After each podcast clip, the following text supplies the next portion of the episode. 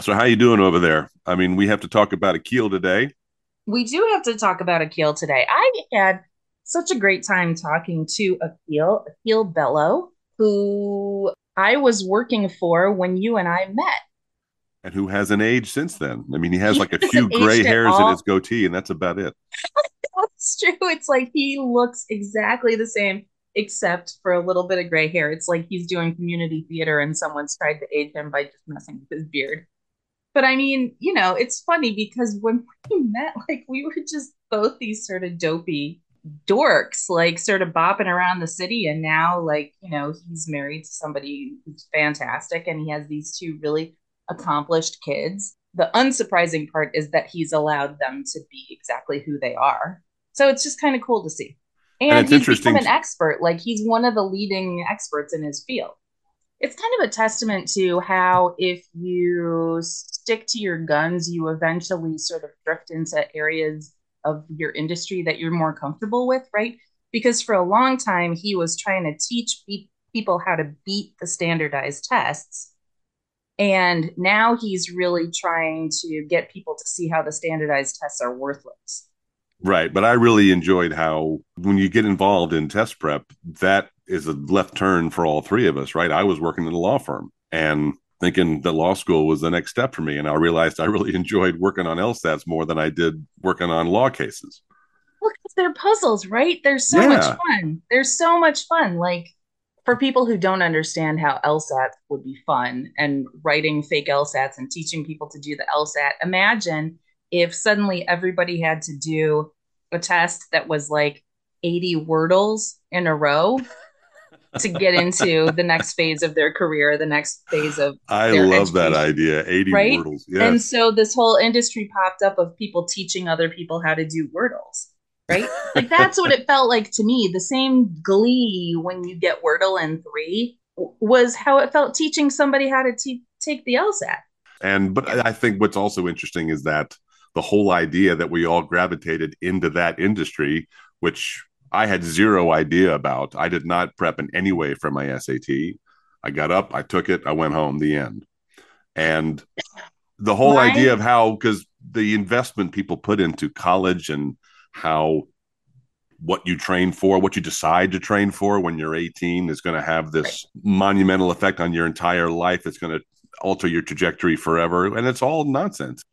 I think that's something that we understand that our parents didn't necessarily understand. Like it's very easy for us to say, let's not sweat what our kids are studying in college because what they end up doing probably won't even be a thing until five years from now, right? Okay, so my point in all of this is that the test prep industry didn't really exist when you took the SAT. By the time you had come out of college and had worked in law for a while and then that kind of stuff. John Katzman had started his company. And then after that, it became this huge, huge, huge explosion. And now everybody's familiar with the concept of test prep and it is an industry.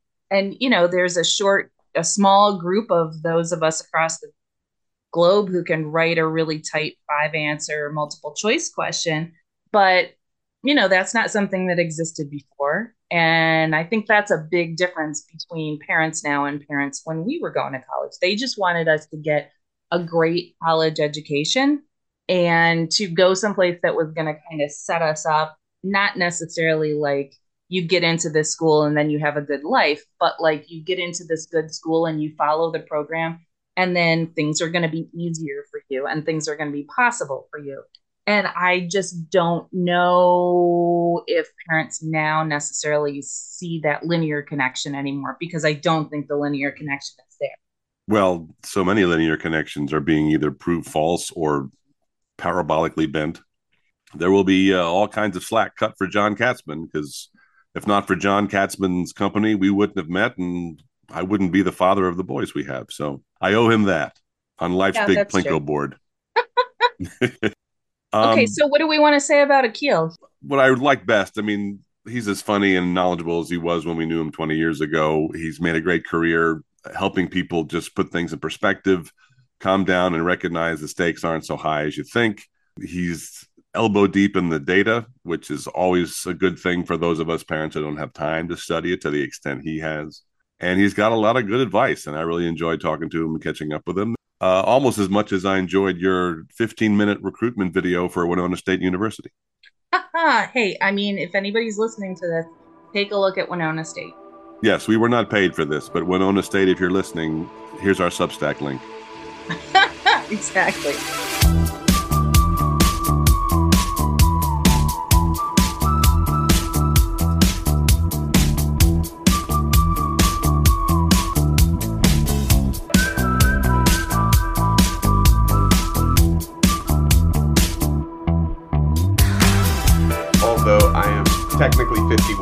I've been in my 50s since I turned 50. Is that some kind of revelatory math? yes, I just, you know, it makes me amused to make it go up a little bit. I also lie about my height on my driver's license, so you know, statistics. We all though, come on. My older son's actually taller than me now. I admitted that to him yesterday. It made him feel really good. Um, and how old's he now? Seventeen. Oof. So yeah, so it's and weird. I'm in this really weird place where I've got a ninth grader and eleventh grader. My eleventh grader might be able to play low D1 basketball. Really? My ninth grader is a professional actor. So all the things I know about college go the fuck out the window. Right. Right. because they're not doing regular college. But that's the theme though. That's everything we knew about anything yes. is out the window. That's what Magda and I realized we wanted this podcast to be kind of about. The whole idea of working toward a particular goal and then realizing once you get here, there's no there here. Isn't it kind of a relief though, since you know what's behind all this admission stuff, that you're not about to have to step on that particular car of that particular train yourself? I don't know, because they're going to college. We're going to participate in some level of the rat race and right. it's the one you don't necessarily know how to game perfectly. Correct right? And and you know even gaming isn't the right word because i don't have varsity blues money right? So right. you know, i don't have hill street blues money. Exactly you know? so you have to navigate a system you know so that's the hard part right? Is i am brand averse. I often talk to people about obsession of brand but what's funny is like my kids pointed it out to me that like I'm actually the inverse, right? So I was like, obsessing with brand is dumb. Like, I'm never wearing Louis Vuitton. They put their logo on you and never buy that crap, right? But like, intentionally avoiding brand just because it's a brand is almost as bad. Well, it's kind of a flex, right? Right. So, yeah. yeah. Well, how does it feel to have been professionally involved in this process for so long and now suddenly to have to walk the talk? I think that one thing that's interesting for me is that like I've looked at education from very narrow lenses. We started in test prep together. Like mm-hmm. test prep and admissions and education are all really different segments of things, right? But you were calling out socioeconomic bias in test questions 30 years ago. So it's oh. nice to see that that's finally reached 30 oh, a higher on. echelon of of consideration, you know. Yeah, and I think that that's what's sort of interesting about it all is that like it's all stages of sort of the same thing, right? Moving beyond testing into the admissions world, realizing that testing wasn't what we were told it was. Because if it was this perfect evaluation of understanding, ability, knowledge, blah blah blah, test prep couldn't exist.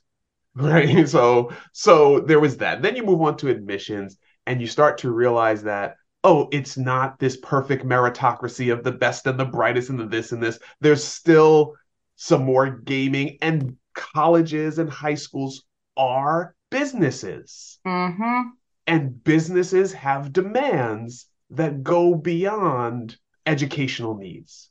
And even as a parent, this is sort of a terrible way to phrase it, but like I tend to think about school choices like I wanted my kids to go to a place that I can ignore them.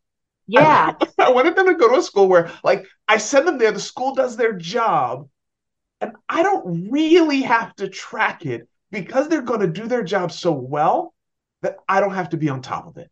I completely get that. I absolutely get that. I mean, our remaining child at home, there have been any number of shenanigans with the administration of his school this year. And it just was too much. It was like, wait a minute, one year left, just one year, and I have to be paying attention. I sent how many emails to the district to find out basic levels of information like who's the current principal of his school, right? And so, like, just why? Why did I have to pay attention to that? It should be able to. Well, it makes you wonder. We're in this point now. We're in this recovery point from COVID, and you think, will we ever really recover from COVID? And if so, how long will it be? Because right now, educators are just so burnt out, unmotivated, and feeling completely let down by administrations who bossed them around and treated them like dirt.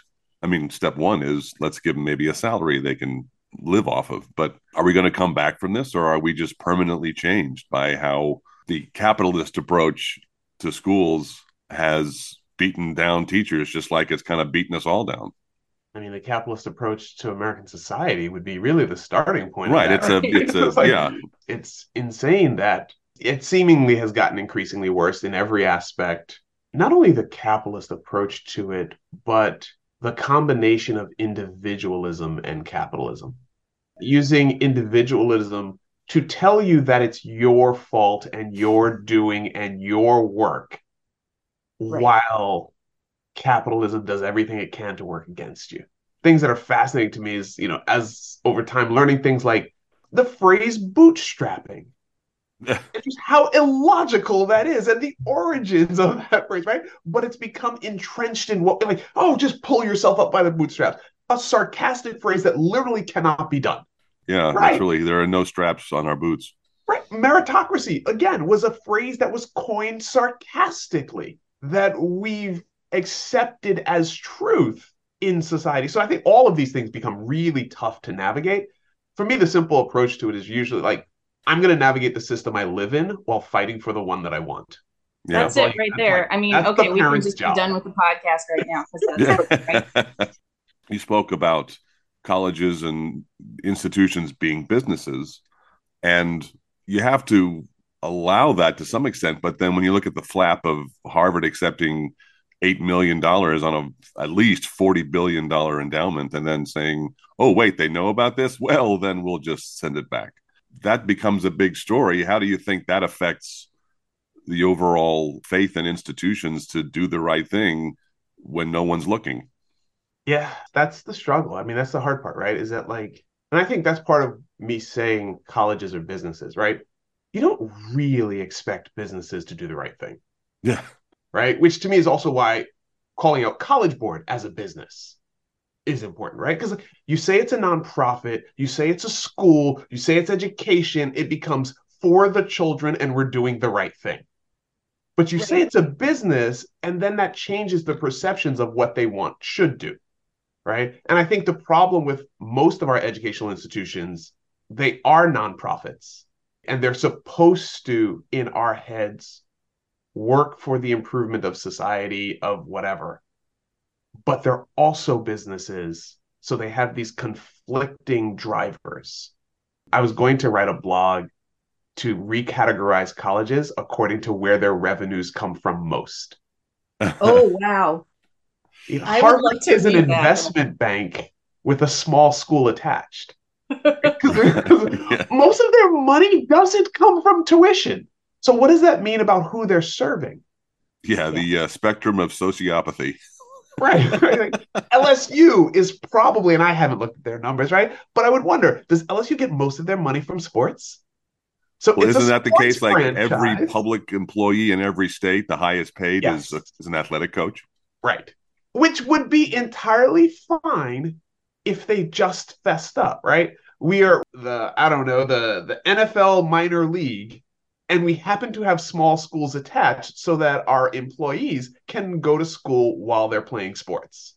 If that was the framing, no one would object to it. Except we want to pretend we have high morals and these are schools. I saw an article the other day. I'm trying to think of where it was from. We'll put in the show notes that said that the new, new thing was that people were paying to have their high school kids credited as peer reviewed authors. Yes. Right? Yes. And, you know, of course, the article was like, oh, these horrible parents and oh, these horrible kids. And I was like, what the hell kind of school would look at a kid who's 17 years old and be like, oh, you're a peer reviewed author. We want you. Right?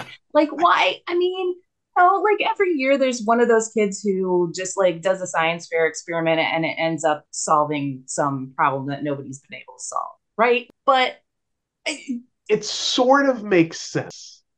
Right.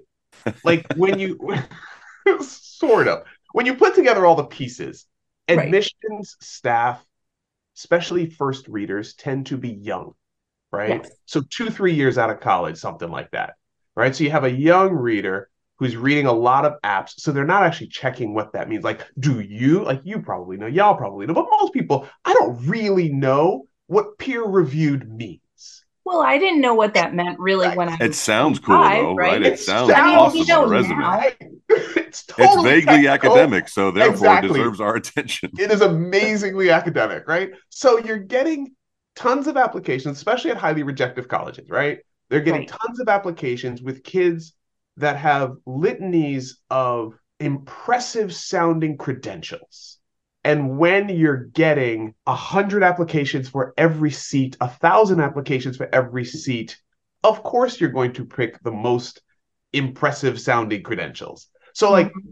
colleges are almost forced to say yes. It's a weird consequence of the expansion of college admissions. 30 years ago, people largely just applied in their area to three or four schools.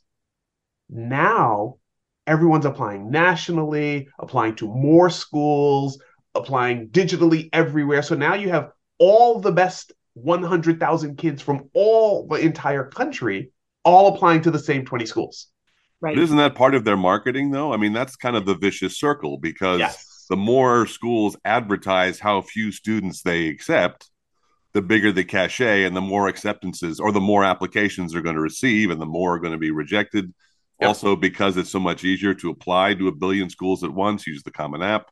Yep. It seems like it's a system that's feeding off itself into a layer of uh, despair. Absolutely. And the question is who blinks first? You know, you hear colleges say it all the time. This is our best class ever, which just makes like, like where are we going with this? You know, like hey. there was this article on a, some student from Stanford who like dropped out year one to found some tech something, right? And to me, it's like, of course he did, because all they admit are fully formed adults who've been not a child from ninth grade, mm-hmm. working under a parent in Silicon Valley, angling towards this from ninth grade. Right. And they're just using their admissions to Stanford as the final stamp to go get VC funding. Right. it's like this was right. a plan that was in place for a very long time. You know, it's a strange consequence of two things. One is the commercialization of education. There is a consultant to pay to help you with every single aspect. There are businesses whose sole job is to help you gain residency in a state so you can get in state tuition. Oh, wow. There oh, are wow. consultants. Wait, wait. My favorite is there are rush consultants. Oh, sure. Oh, like, like I what? found out about those when remember when uh hashtag Bama Rush Fit was so hot? Like what was yes. it, two years ago? And that was like when the entire country found out yes. about the whole sorority. Well, that's an outgrowth of test prep. And it's another parasitic industry, right. you know. I mean, yeah. the harder you make a process, the more businesses prop up to help you with that process, and the more right. ridiculous they get. And again, very American to me, as income inequality has increased access to these services become more stratified and only the wealthy can pay for all these things. And so that's who gets into college right? That's who gets into these highly rejective colleges. The 200 of 4000 that actually admit less than half of their applicants. And you mentioned you talk about where does this end? Doesn't it end when the mountains of student debt just collapse? Yes and no. My concern for that is the wealthy family is not ever going to stop accumulating credentials because the cost isn't prohibitive. So, who does that exclude? It's low income people who are worried about the debt first. So, they're going to stop going to college, which means their access to particular jobs goes away, which means perpetuating a cycle of staying in poverty. But then the second level that I'm worried about you start with low income and then you go just above low income, right? Like the, the bottom two quartiles are the most concerning because no one funds not quite wealthy kids. Right? You Right. you Right. fund low income kids and the middle gets lost. Right? So that's who's absorbing a lot of the debt. I just got rejected from a job. Oh, oh, oh, oh. This is amazing. Something popped up in my LinkedIn feed. Remote test prep curriculum development. Okay. I should qualify. I should Right. get like seven interviews, right? I've done this for 30 years. $200,000 a year, 20 hours a week. Sign me up. Good grief. wow. Sign me up. So I went through the process. I clicked on the thing. I'm like, let's do this. Let's see what this is. It sounded like total BS to me. Right? Of course. So click on it. The first thing is like, we're going to give you some cognitive assessment or something, or we're going to run you through some computer algorithm to see if you're qualified. Load it up. When they asked me where I went to college, I didn't go to their list of 100 colleges, therefore dinged. Oh, wow. Get past the question that said, where do you go to college? Well, but That's that's funny. that's the And- that's the also the idea that it's easier to find a reason to ding somebody. That's part of the winnowing process. They just invent these bullshit echelons so that it's an excuse to ding you. Yes. And I'm not sure if this is actually a real job because all the parameters like don't make any fucking sense. Right. Like- Right. There's no this is like the Saudi Arabian golf tour of test prep jobs. Right, right, right. It's like two hundred thousand dollars to to write SAT questions for twenty hours a week. Yeah, no, that's not a thing. now, in keeping with that talk about uh, finance of uh, of colleges, um, was a big story last December when Colby Sawyer, this tiny school in New Hampshire, decided that you know another big marketing tool is to talk about how much your annual tuition cost is, and then saying we also have an aggressive FAFSA program.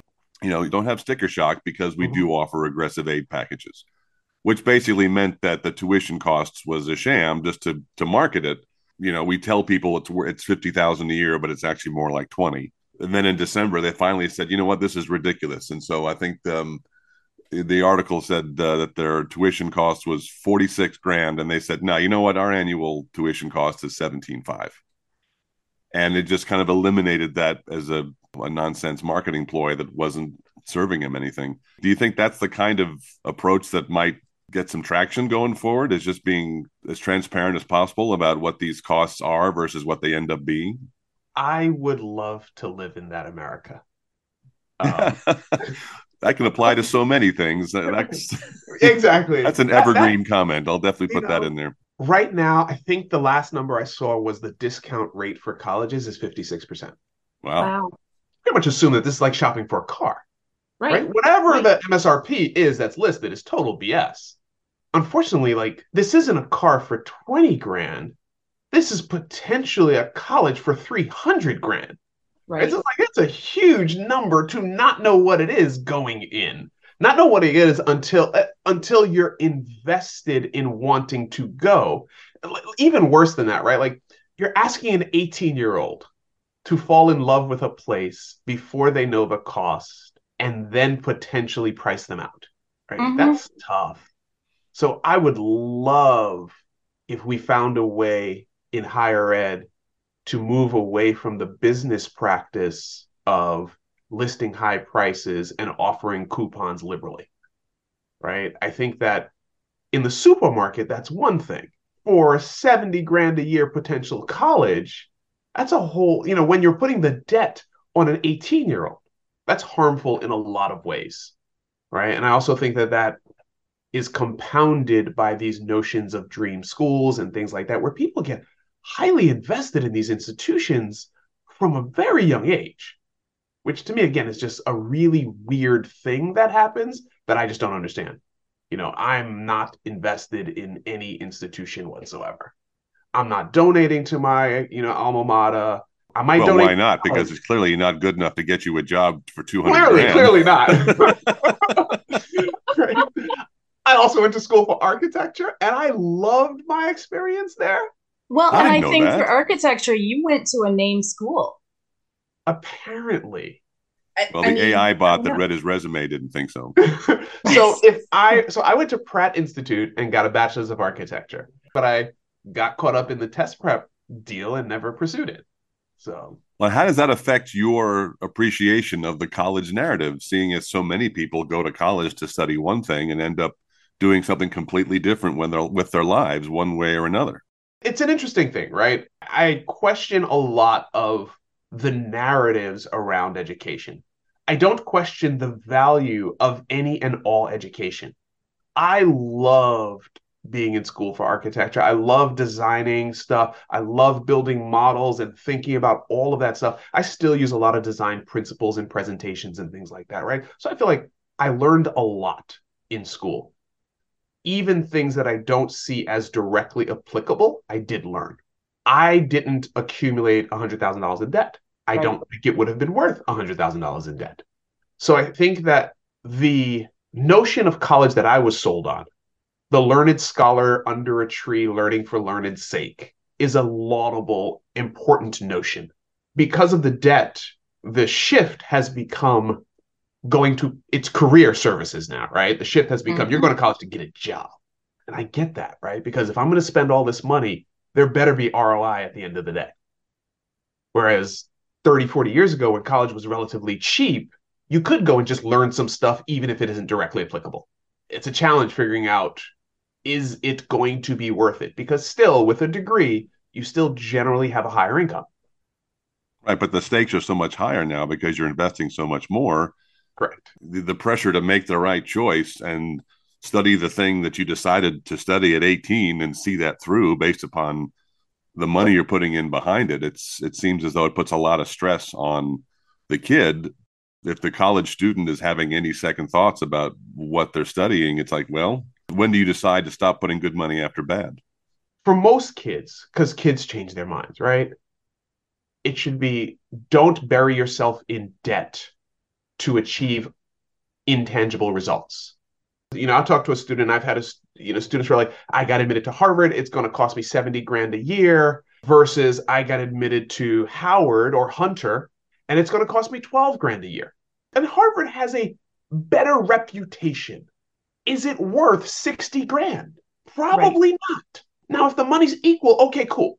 And that's why I think the the obsession with brand becomes a problem, right? The notion of a dream school, someone who has their heart set on Harvard and been told since they're 10 that going to, you know, University of Illinois at Champaign-Urbana is the be all end all of education.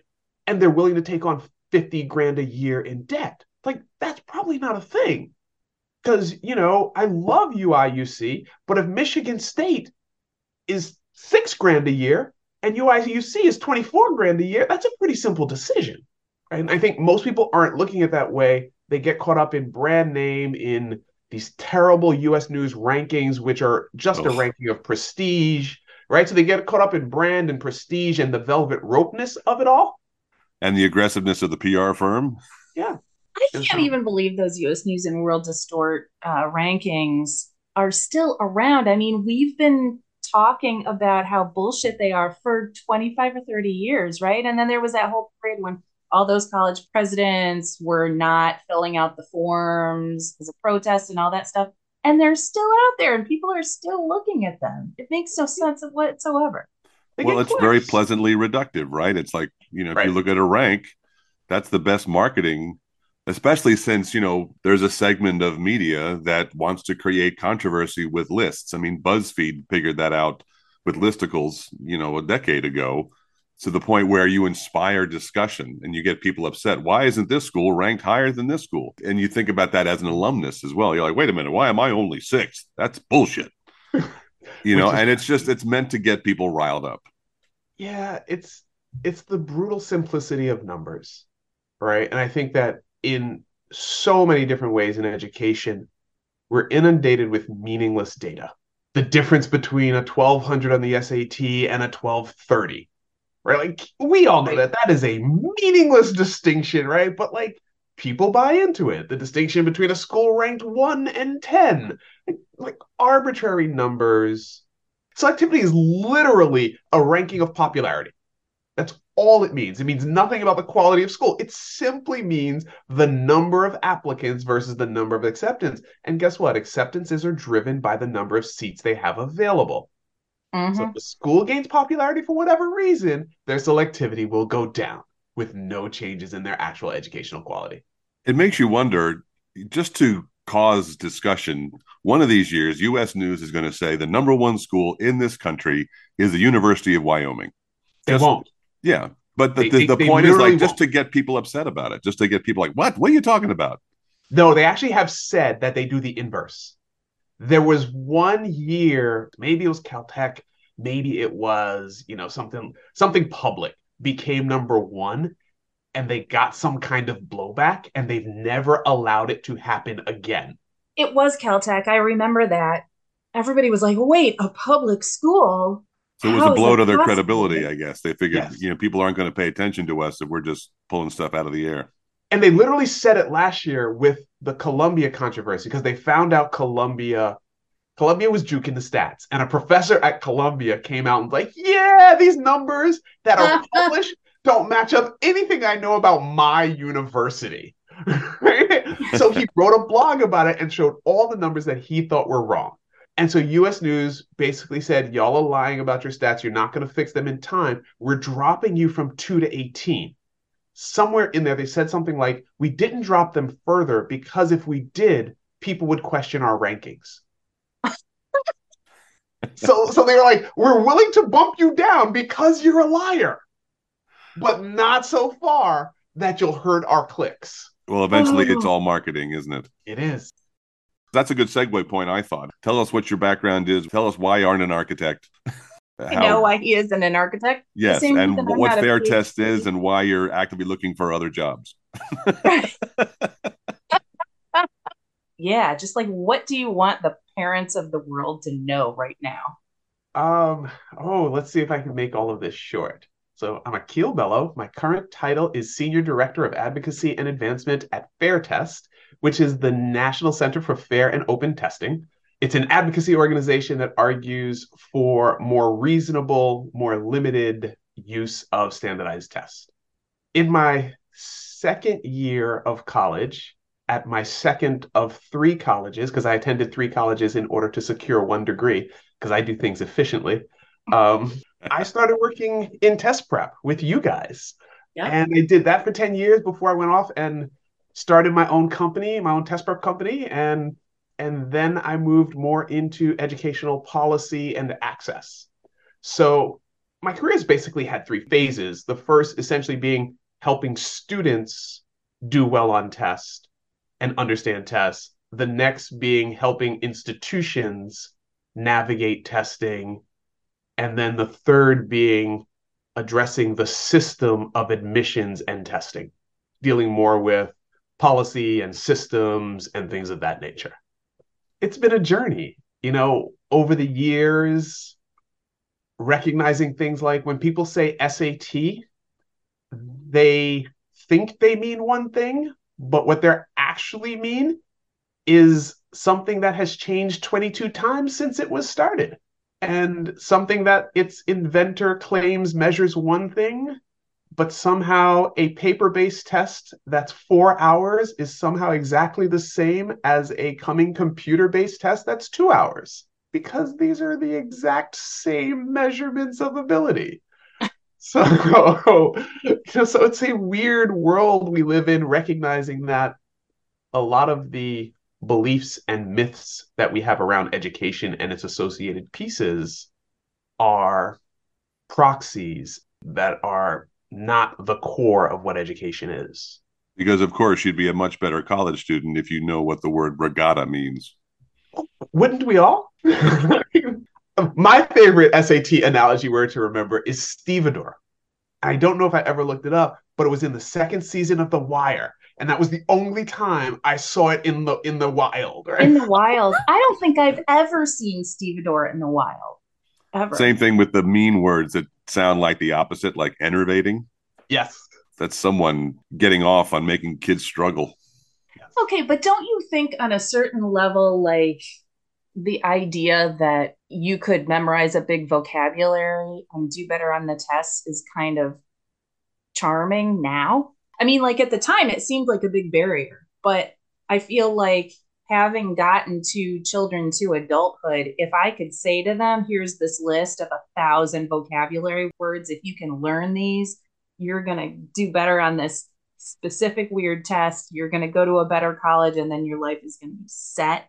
There's so many problems that I have with that phrase, right? Like, like one, I love vocab, right? Like, like I love words, yeah. but to test them is ridiculous. Absolutely, right? right? Like, so there's so there's that, right? The second part is that like if that's how you do better on the test, then what's the value of that test, especially in a modern society? Maybe in 1900, when access to information was was really hard, like that might have made sense. But in right. a modern society where we're a click away from the definition of all words, and the pronunciation too, right? It kind of makes no sense. Better college and set for life is also questionable and problematic do you think there ever was a time when going to the right college did make you set for life? You know, like there's that whole Harvard grant study that studied those white guys who went to Harvard and the ones who sort of fell off by the end were the ones who were drinking too much, right? But barring that, do you think there was a time when the college that you got into determined your fate? Determine, I think, is too strong a word. Okay. I think that this country likes brands as a simple proxy for meaning. And knowing that these highly rejective colleges have already vetted kids on the way in. You have no idea what they did with them while they were there, mm-hmm. but you know they vetted them on the way in. Some employers choose to use that as a metric to let them vet who they invite for interviews. It's lazy, but makes sense how much it matters is questionable. And I think one of the things that makes that problematic to assess is forever the most highly regarded colleges, especially the private ones, have been affiliated with wealth. They had the network going in. So the whole argument of like you go to these places and you get this amazing network, it's not actually true for the majority of these students who got in because of their network and are probably going to get jobs because of their network and the degree is the cover used to confirm that we're hiring daddy's friend anyway. Does it matter for some students? Absolutely. Is there a network there? Absolutely. How much it matters? I don't know if it matters the whatever the cost is associated with going there. So I think that that's the challenge is that these are ill-defined qualities and values and benefits to attending these places and we don't actually define the thing that we're supposed to be going there for. There's nowhere you can go to tell me do they teach math better yeah. at Georgia Tech or at Michigan State. You can well, tell me who has more money in the bank. Well, that's another case about the intangibles. And one of the things I do discuss with the boys is one of the aspects of college that people don't stress enough is that it's a great place to meet people that are going to be your friends for life or you're going to network with. Most of my best friends are people I met 40 years ago. But at the same time, and when I'm I was talking, and I actually am not sure about that because. And I think part of that may be racial demographics, right? I know two people who I went to college with, who I stay in touch with simply because of Facebook. My strongest connections are actually former students. Well, we can't all be teachers for 40 years, Akil. Right. so that's the challenge, right? Like, so like, but I also, I'm also kind of a weird college student, right? Like I didn't live on campus from in the school I graduated with. So that may be part of it, right? So there's a lot of different things in play there. I definitely think there's some there's definite value in the relationships you establish when you're living and working next to someone. I wonder whether it has anything to do with the place itself, or it's just the nature of living and working with people. It's funny you mentioned racial dynamics too, because I mentioned regatta because that's one of the most commonly referred to analogy questions that indicates socioeconomic bias.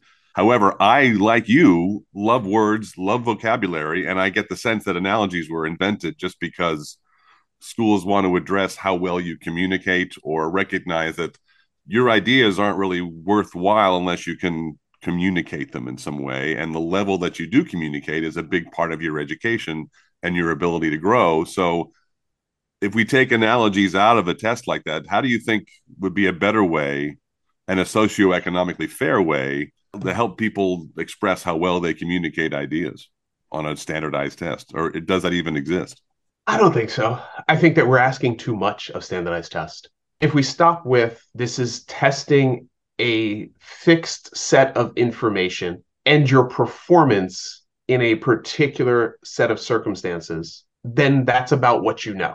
I know less math than the vast majority of kids I tutor for the SAT.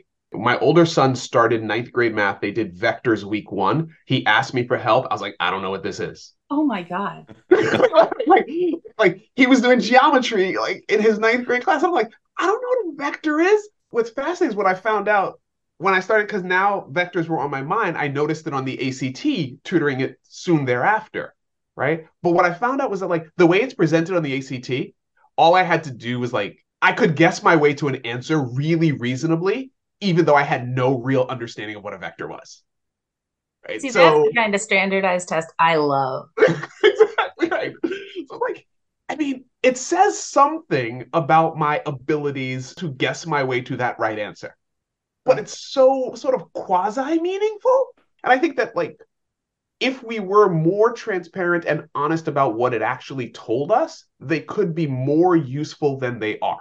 But the way that standardized tests are currently treated as if they convey like real knowledge is problematic. Well, that's how we figured out that they were bullshit because we knew that the techniques were, in most cases, more useful than the knowledge. Yeah, and, and things like vocabulary. The problem is that so many of these things go down weird rabbit holes. Like, um, I, I know I tweeted at some point an analogy from like the SSAT, which was silks is to jockey. Again, yeah, like, yeah. It's like what? I don't these... even know what silks are as a plural noun. You're clearly not college ready. Right? Wow. And it feels to me like these are like they took a set of books that all the kids in these private schools read and they took the words from them. How much do you pay attention to the nitty gritty of admissions in any given year? Or are you looking at it mostly from the test side and really just looking at the highly rejected colleges. By the way, that's the most brilliant phrase. I love that you coined it. People I don't know at all are using it, and I'm like, oh, Akil came up with that. It's just, it tells the truth of the situation. I mean, it's it's sort of fascinating. So I'm always in admissions data in some way, shape, or form. Like right now, I'm digging into scholarships and how many of those are tied to test scores. So I'm pulling up all kinds of data to play with that. The highly rejected thing is interesting because it was a random tweet. Again, I like words, right? Mm-hmm. So I like words and I hate brands. And right. that's kind of what led to that. But I also recognize that it is reductive. It's flipping a term and making it negative aggressively, and it's still unfair education is nuance. And if we're not having nuanced discussions, then it's just wrong, right? I don't think University of California is highly rejected. They have some really low admissions rates, but that's simply because California has a huge population and cheap college. And therefore, everyone in California applies to college in California, and they can't take all the students, even though I believe they've grown their capacity. So when I say highly rejected and I let it broadly apply to any school less than 30% admit rate, that's unfair to California, right? Because I don't think California relishes rejecting students. Whereas right. I do think there are other places that really like to reject students. Yeah. I also think that there's some schools that just sort of become the it school to apply to suddenly. And I wouldn't say that they really deserve the term highly rejected either. I think some of them are kind of floundering because suddenly they're getting a lot more applications and they have to deal with them and they don't have infrastructure to deal with all that influx of applications. I oh. also oh. think that the yield numbers sometimes that's, that's, what I was thinking about. Some of these right, some of these places get huge applications and their yields are terrible. Yeah. Yeah, I think the the number over the last 20 years, the average number of applicants, maybe it's over the last 30, but something like that, has gone from like four to maybe seven. So 20 is is high, right? And and the problem is the media likes hyperbolic stories. Right. They just ran a story of a kid who I think applied to 168 colleges. What is uh, the point of that? Yeah, it's weird. So Common App, I believe, limits it to either 10 or 20 applications. Okay. So you actually can't apply to that many, right? But there are a few different systems that you could. If you did You can do the common app for 20. You can do the common black application, which is like 64 schools. Right. So you can get there kind of quickly. Yeah, well, that's what I was thinking about. I was thinking it's called the Common Black app. I knew there was a special one for HBCUs, but didn't know Yep. what it was called. But that to me is concerning because it's not helping the yield rate of the lower tier of schools that it goes to. The school cares about getting applications from people who will never come, right? But a student doesn't. Now, I think there's there's two different things that go on there, right? There's one kids who are applying because they're like, I don't know how much this is going to cost me, so I'm just going to apply everywhere and hope that somebody gives me something affordable. Right. right now that may speak to are you getting good advice if you're if you're legitimately thinking i'm going to apply to 100 places hoping to get into one of them then potentially you need better adult advice Uh-huh. because you should be able to get your results that you want applying to 10 places or less right, Right. but the the story that i saw recently one phrase that jumped out at me that i don't think got enough attention was they mentioned he set a guinness record which i think that was his entire point right Yeah. which i'm fully in support of Right? like if that was the whole story this was your sport for the week great Like, if you're doing it as a legit applicant strategy i have a little bit more trouble with that well, Like and, he put on and- his application, he was a varsity troller. Right i'm a i'm a varsity college applicant right. But I think part of that also is the fact that reporting on anything that involves numbers, I think, is always just horrible, right? So the whole reports were like, this kid is just such high quality and he got $3 million of financial aid. Well, it's not like he can use all $3 million at the one school he attends, right? Like, That's not so- true. I have 17 Bed Bath and Beyond coupons. So I'm going in there and they're going to give me things for free. So- Wow, that is a very troubling analogy. That's yeah, right. higher Well, education that's and a bankrupt, outdated institution. Woof. Okay, so I'm going to switch topics again back to admissions and yield rates. So, you know, the pandemic disrupted everything. And so we got kids who were deferring and kids who were going for their first year. And then there was some huge number of transfers from one place to another. And somebody was asking me, like, well, do you think they just all made the wrong decision? And I was like, no, they were miserable because the colleges didn't know how to manage the pandemic in any way. And they thought the way to be happy was just to leave and go to the place that they hadn't chosen the first time. But I also noticed that last year's admission cycle for the kids who are just finishing their first year of college, there were kids coming in who didn't have grades for a year. Kids weren't able to do their activities, all that kind of stuff. The College Board canceled a number of test administrations, all this. And so it seemed like the schools were just kind of freaked out by things. And a lot of them calculated incorrectly and were not getting the yield they thought they were going to get. And so, one of the college groups that I'm in, everybody was just being very honest with each other. And they were saying, wait a minute, this school that my kid got waitlisted on, the director of admissions called to ask them to commit. And it seemed like the schools were just completely scrambling. And then I just thought, wow, this is a, what is this? One problem is parent blogging or parent Facebook groups, which are full of a very particular type of person. Um, so I will vote for you for any political office you seek because your your tact is extraordinary. Please go on. Um, so it's a little of a bit of an echo chamber that projects onto all colleges things that very few colleges do. I would also say another issue is the need to predict. From the parent student part of it, I don't think you need to predict.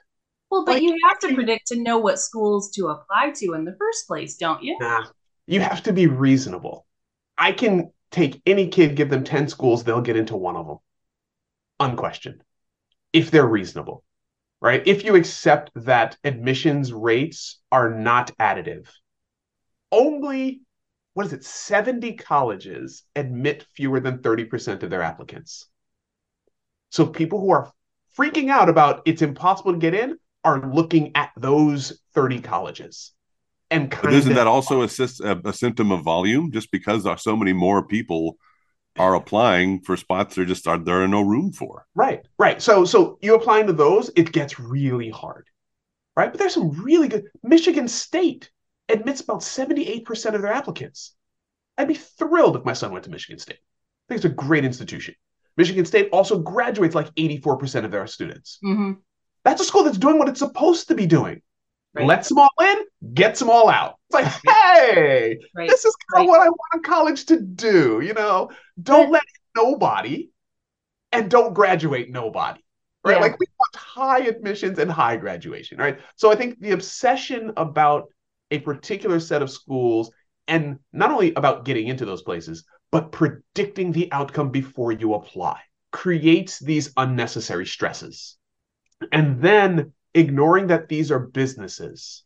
That student they're chasing down for, you know, on May 5th, whatever it is, my bet is they're probably full pay. And the school has made a calculation of, oh, you wanted to come here. If Mhm. we give you six grand, you'll spend 300 grand. Mhm.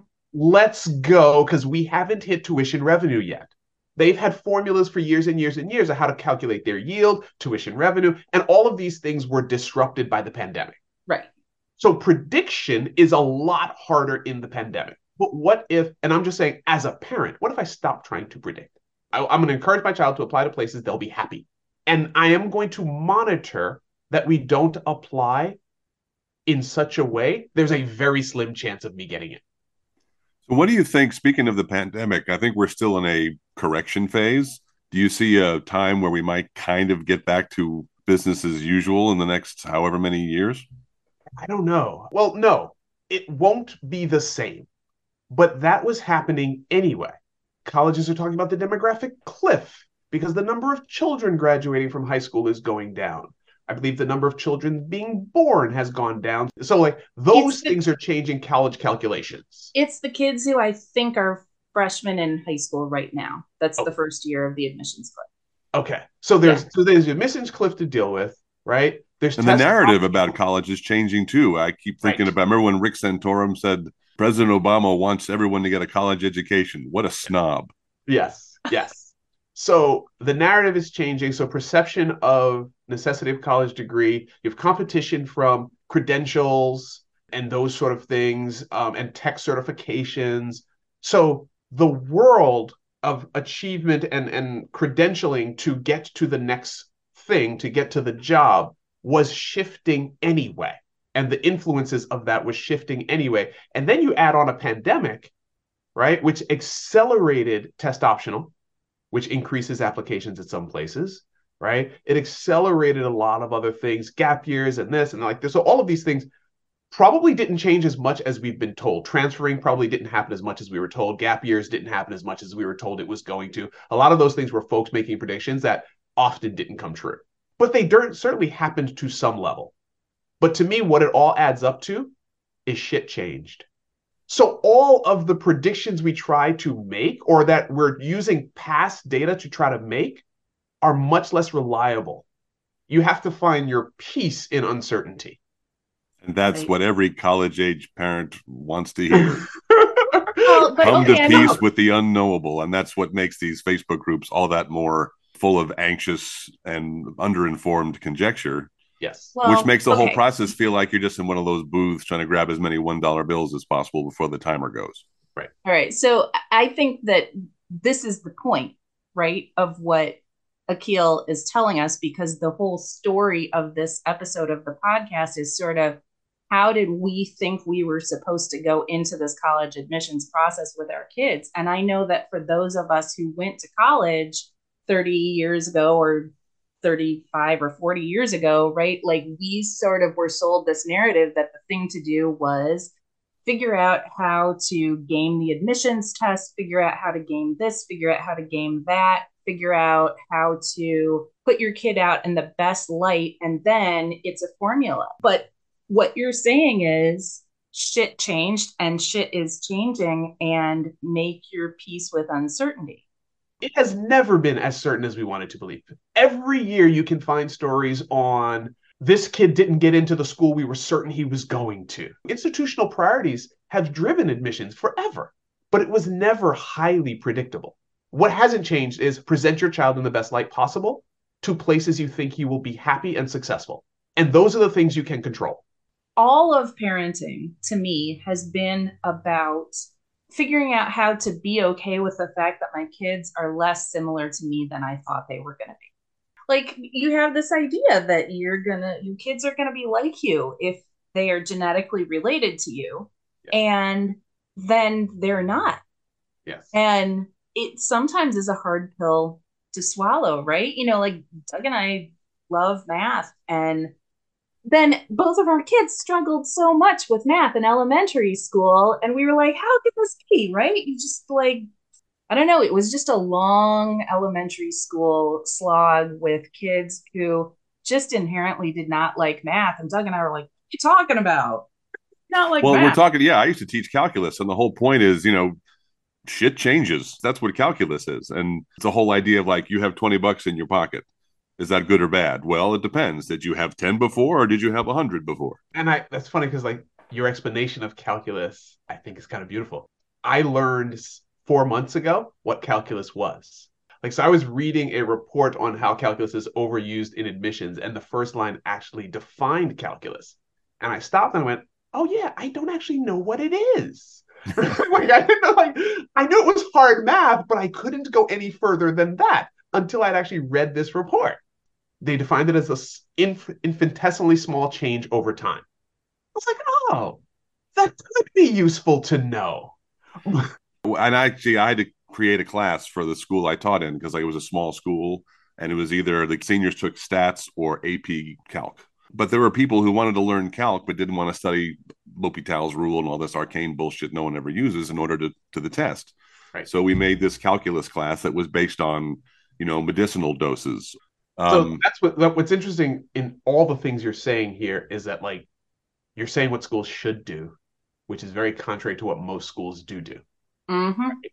They had the option of statistics, AP calculus, which has a very very specific focus and particular curriculum, and then the created calculus, which is about understanding change. And yep. having those options equally in front of students is education having a school focused on AP calculus because colleges will think that looks good is the opposite of good education.